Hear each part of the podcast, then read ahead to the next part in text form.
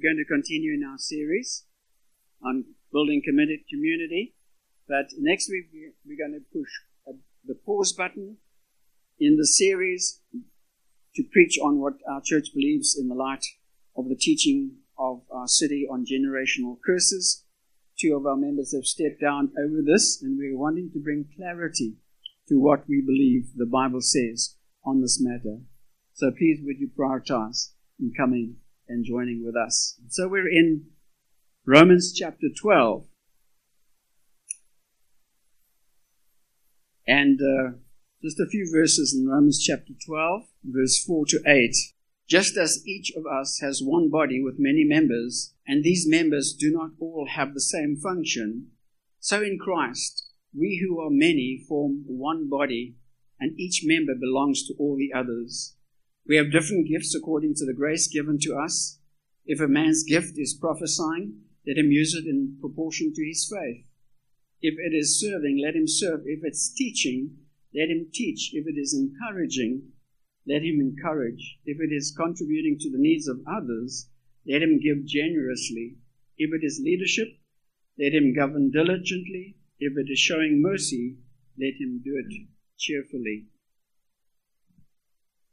Last week, uh, should I say three weeks ago, uh, can you remember what Matt spoke about on the gift of the Holy Spirit? Quickly? No?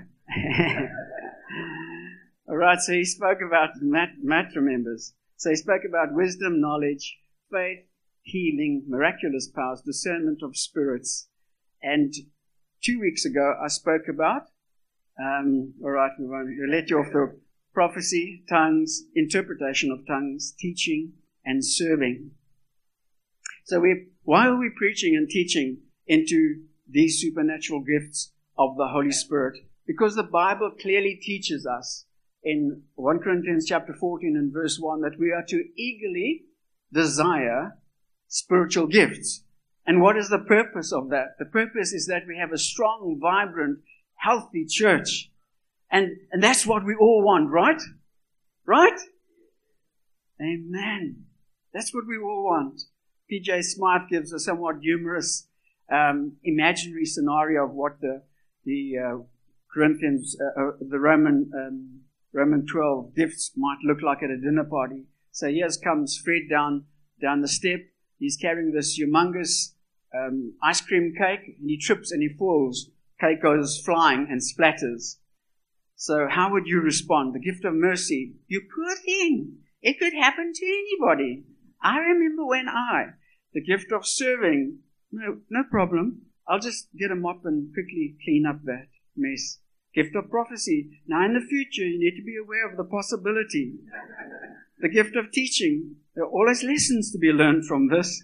The gift of encouragement. This is not a train smash, guys. Don't worry about it. The gift of giving. I'll just nip out and buy some more ice cream. The gift of leading. Listen up, team. This is just a momentary hiccup. It won't interfere with our party and our long term objectives. At the gift of administration. Jim, you get the mop. Sue, please help pick up. Molly, would you help me to uh, cook something else up? All right, so let's look at the how do you feature there? Which one? Can you see yourself in, in one of those? The gift of encouragement. Let's look at that. Romans chapter 12, verse 8. If it's encouraging, let him encourage, like happened this morning. Those gifts were operative this morning. They were so encouraging. Your Father knows about you, He cares for you. Why this gift and what is it all about? Well, Christians with this gift are a wonderful blessing to elders and, and pastors and, and all sorts of leaders because you know what? Your leaders also get discouraged at times. Believe it or not. They're human and they need encouragement. I've, over the years, heard so many pastors say, you know, some of my people have got the gift of discouragement. You know, they got it wrong. It's the gift of encouragement. The gift of encouragement is invaluable to the body as a whole because it just lifts people's spirits. Uh, it just encourages people who are in the depths of despair, who don't know the way forwards. But those people, these gifts of encouragement, don't only run after those people, they also go for people who are whole and they work hard at bring, bringing out the very best in these people. And so they tend to gravitate towards people who are discouraged and they best um, discern how they can encourage them in that moment. And they do so through words, through actions, through WhatsApps, through scripture, praying with others, giving practical advice, giving hope. Is that on our board there? Job was an example of this. Job was an encourager, now he was in trouble, and his mates were trying to help him say this about him. Job 4 4. Your words have supported those who stumbled. You have strengthened faltering knees. That's what it's all about, right? Their very presence sometimes in a crisis is what, what really matters. I've done a lot of pastoral work over the years, and people have said, thanks for praying, thanks for this, and thanks for that. But the thing that's come through quite often, and predominantly, is like, thanks for your presence. It was so strengthening, so comforting, so reassuring. So, folk, we don't even have to say a thing or do a thing. Just our presence, we represent Jesus Christ to a lost world. We need this gift to be stirred up because our world is in such a mess, such turmoil, such sin, and it's only getting worse across the globe. Satan is active and alive, and he wants to discourage Christians. Did you, did you get that right from the word go when you committed your life to Christ? You see, because if he can discourage a Christian, well, then he's, he, he's won a major victory. A, a discouraged Christian is useless and worthless to the kingdom of God. Here was a man called Barnabas. Name means son of encouragement. He was true to his name and he encouraged all he came across. Went to the churches, encouraged those churches, encouraged their leaders. Acts chapter 4, verse 36.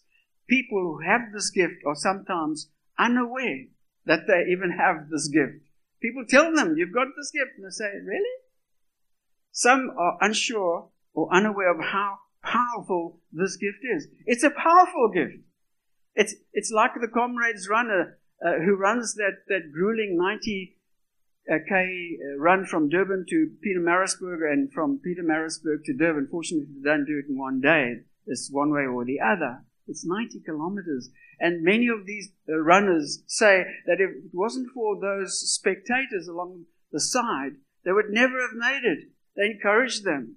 And this is what the supernatural gift is, is all about. It lifts people. But we don't need the thousands along the side of the route. It just takes one person with this supernatural gift to come alongside us.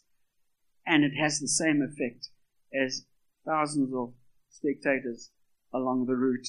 All of us need to be encouragers. Not just for the few. Hebrews chapter 10 and verse 25 talks about all of us encouraging one another, and all the more as you see the day of Christ drawing near. 1 Thessalonians 5:11 says, "Therefore encourage one another and build each other up, just as you are doing." And so the responsibility to encourage is for the whole body of Christ. Maybe you've come here today and you don't know Jesus as your Savior, and you're terribly discouraged down in the dumps. You don't know what life is all about. Can we introduce you to Jesus? Can we introduce you to the one that can change your life for time and for eternity? We serve a God of all encouragement. And this Jesus is the greatest encouragement of all in the whole universe. And He can make you a new creation right here today. And we invite you to come and speak with us today so that you will walk from this place amazingly encouraged and invigorated and transformed for the rest of your life. I was there one time. I walked like that at one time. And my parents were just blown away by the fact they weren't Christians, that, that I was a changed person. Right, the gift of giving is our next one, Romans 12, 8. If it is contributing to the needs of others, let him give generously. In Durban North, I led a man to, to Christ whose name is Ray Bowler, and uh, Ray just took off like, like a rocket. It wasn't long before he, he came to me and said, What's this thing about tithing? And, and I shared it with him, and he said, Right, I'm, I'm, I'm in. He said, Whoa, but it's, you know, it's a lot of money, 8,000 a month. He said, When I was earning 10, it was only 1,000 Now it's like 8,000. And he, he committed himself to it. Man, here was a brand new Christian. Brand new Christian. And a couple of years later, he was in our mother church. And a couple of years later, we went and church planted. And we had an opportunity to buy land. And here was Ray putting up his hand saying, Can, can we help? I know you're only 28 people and, and we, I want to help. And he made an invaluable contribution to buying land. A couple of years later, when we scraped enough money together, we, we decided we were going to build in stages as the money came, own a build. And Ray was there again. And uh, he said, Can I help? I said, Sure thing. Uh, and there he was giving this amazingly generous gift. He had the gift of giving. He had the gift of giving, of generous giving. And we have many like that in our church. And we praise God for, for them, for their faithfulness and for their generosity. The, the Common Ground manual on the gifts has this to say about this gift. Those who have this gift tend to give liberally and joyfully to the kingdom projects requiring support as well as to people in financial needs. With God's enablement, they excel in contributing money. I, I like those words liberally, joyfully, and excel. You might be thinking, well, this is only for the uh, super rich. I mean, after all, they've got stacks of money, haven't they? No, God doesn't confine himself just to this category. But across the board, I've seen how God has blessed people to be able to give, even the poorest of the poor. I've seen giving sacrificially. They've blown my socks off. And God has always provided for them over and over again. I've seen how God has provided for them to give again. Give and it shall be given to you. Not, not to become rich, but to give again and again and again. Some Christians with a supernatural gift have uh, limited their lifestyle, changed their lifestyle, change the, the degree to which they, they live. Others might live lavishly, but we're not. We can, but we won't. And sometimes they live a very Spartan life. I know quite a few people have lived very, very Spartan lives. Um, they often uh, are happy and prepared to go without, but they are not happy that others do without. So because some have this gift in the body of Christ, doesn't mean to say that the rest of us are not to be generous in contributing to the needs of the church and to people in the church. 2 Corinthians chapter 8 and verses 2 to 4 uh, Paul explains that everyone in the Macedonian church demonstrated this great generosity. Out of the most severe trial, their overflowing joy and the extreme poverty welled up a rich generosity. For I testify they gave as much as they were able and even beyond their ability entirely on their own. They urgently pleaded with us for the privilege of sharing in this service to the saints. I've never come across a church like this before. I wish I did. Oh, Pastor, we need, we need to, we need to urgently give, give money. The closest came to that was when people were giving their wedding rings to a project.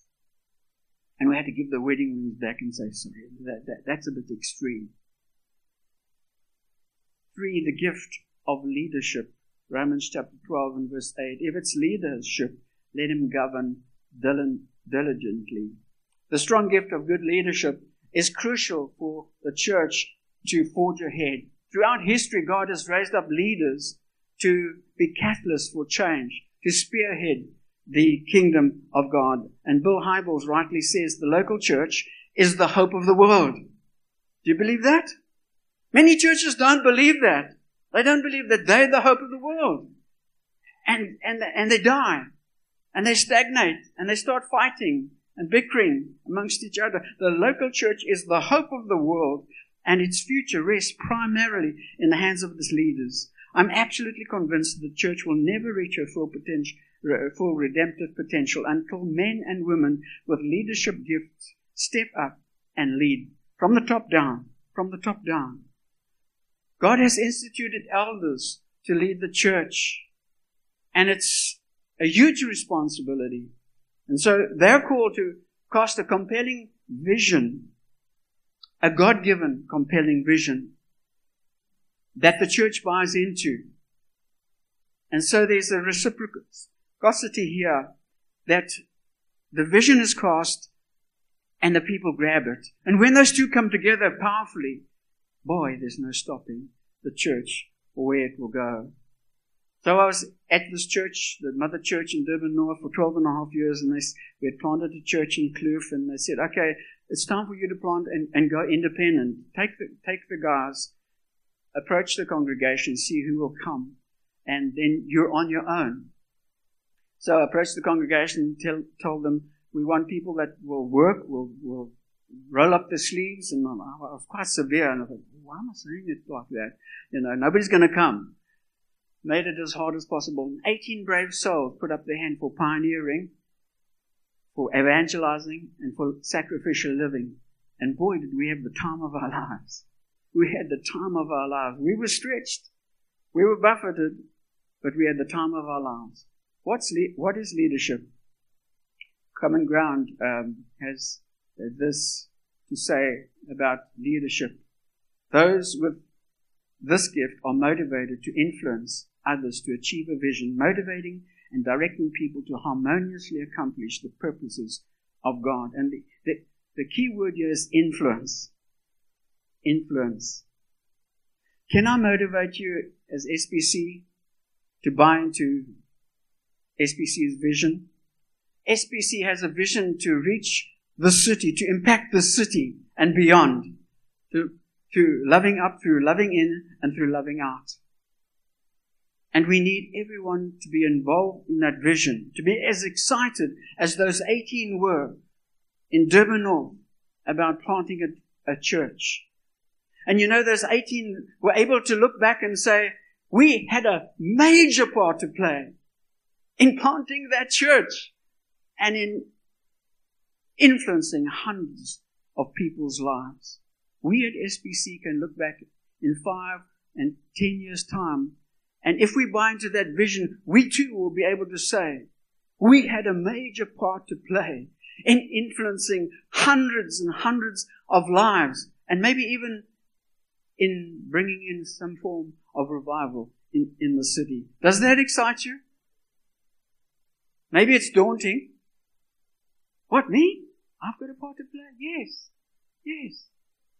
You know, if, if each one of us reached out to three non Christians. We prayed over them and we invited them into our lives and shared our lives with them.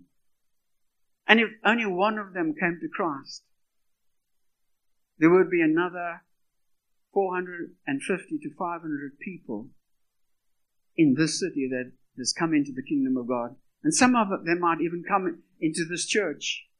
It's possible. But we, we've got to buy into it. We've got to, we've got to be saying, God, use me. Use me. I'm not an evangelist, but, but use me. I want to buy into this. There are many levels of leadership in the church. There are many different ministries. And we need spirit-filled leaders who are sold out for Jesus Christ. Are you one of those? We want those people to lead. Every person has a unique personality, a unique influence, a new, unique capacity to lead. You remember Moses chose people over, over others, over tens and fifties and hundreds and, and thousands? They, they had different capacities, right? And we all have different capacities of leading. But no matter what your capacity is as a leader, as a present leader, determine that you're going to be the very best leader who is constantly filled with the Spirit. It's con- constantly energizing themselves. You're self starters in God. And, and if God has stirred you, you, you've just come and, and you, you feel stirred to, to leadership, ask God to open doors for you to get involved and, and to start leading. PJ Smyth says you can grow more as a leader, never become stagnant. PJ Smyth says that we can ask for more of a servant's heart, more wisdom, more capacity, more people skills, more zeal, more influence? Are we, are we asking for that as leaders in our church? Are we asking for that as elders, as deacons, small group leaders, no matter what you lead? The gift of mercies. Romans 12, verse 8. Are you still there? Some people aren't breathing here. People with this gift gravitate towards others who are hurting, who are abandoned, who are, um, who are abused, who are avoided. Uh, this gift makes for excellent pastoral workers, right?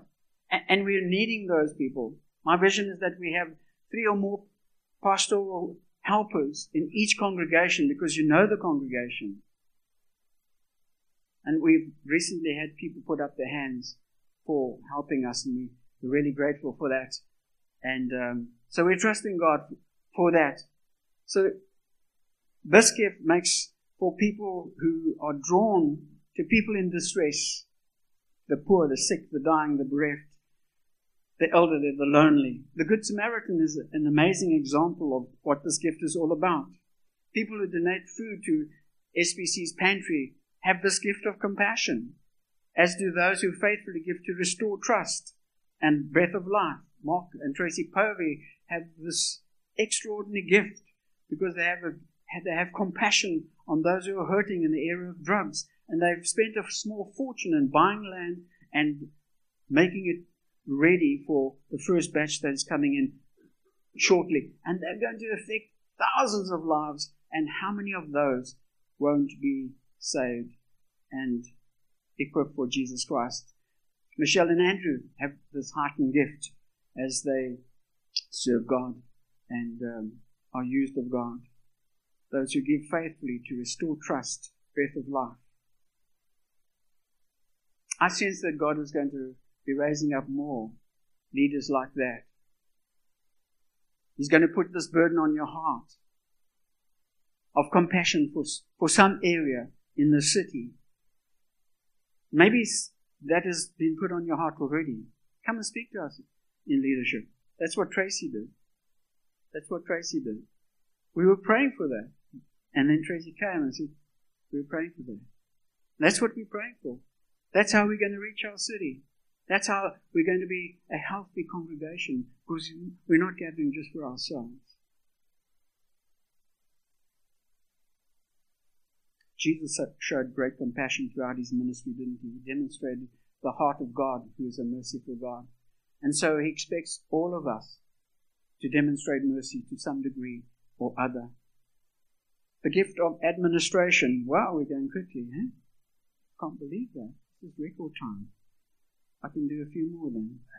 The gift of administration, 1 Corinthians 12, verse 28. This involves leadership skills and ability to devise and execute effective plans to accomplish certain goals. That's Bruce Willis's cousin.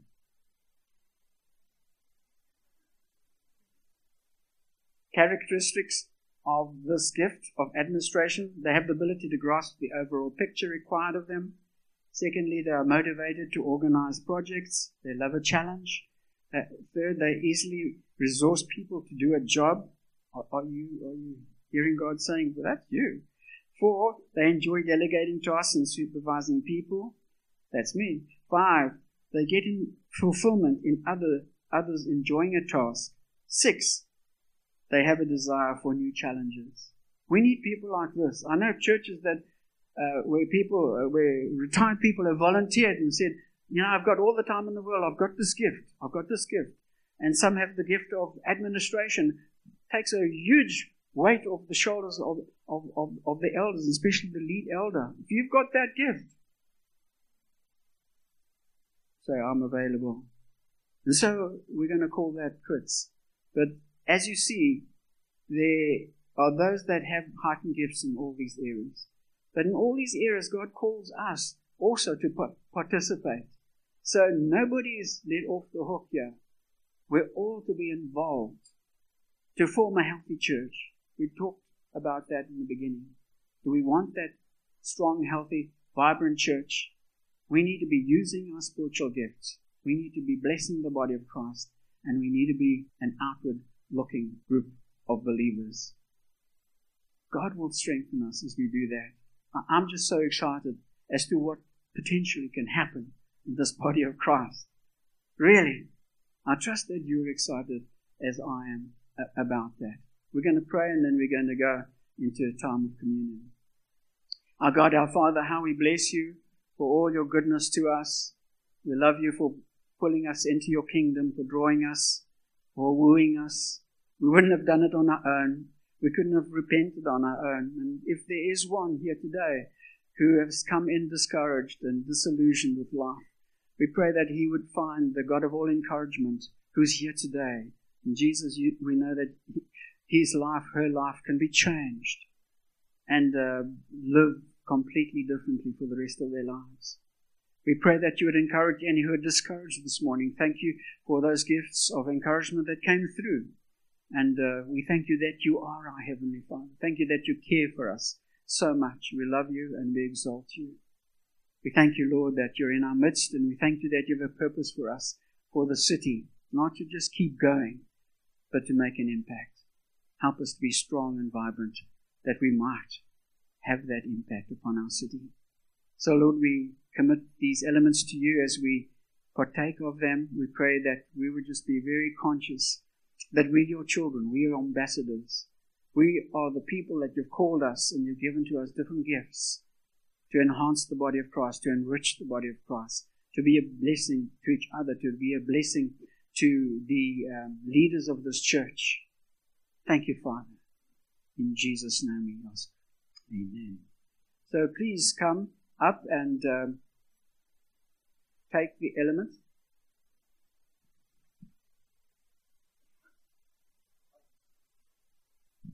All right, they're serving.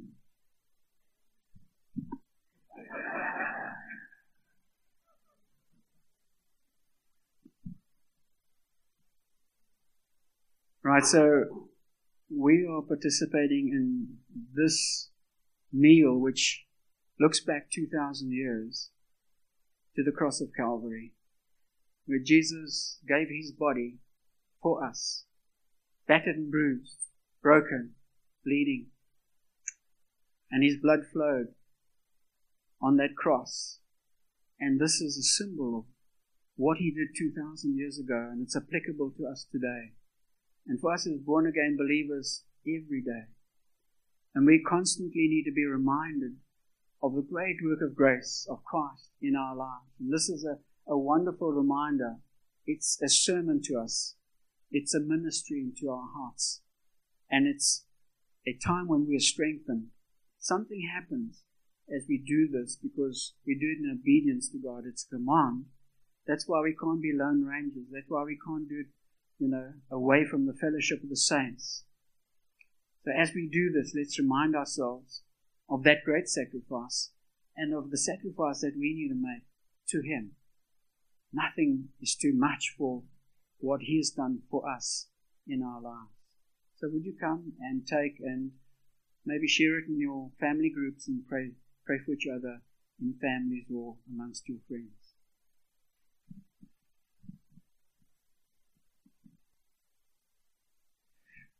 When you're ready, you can eat and drink together.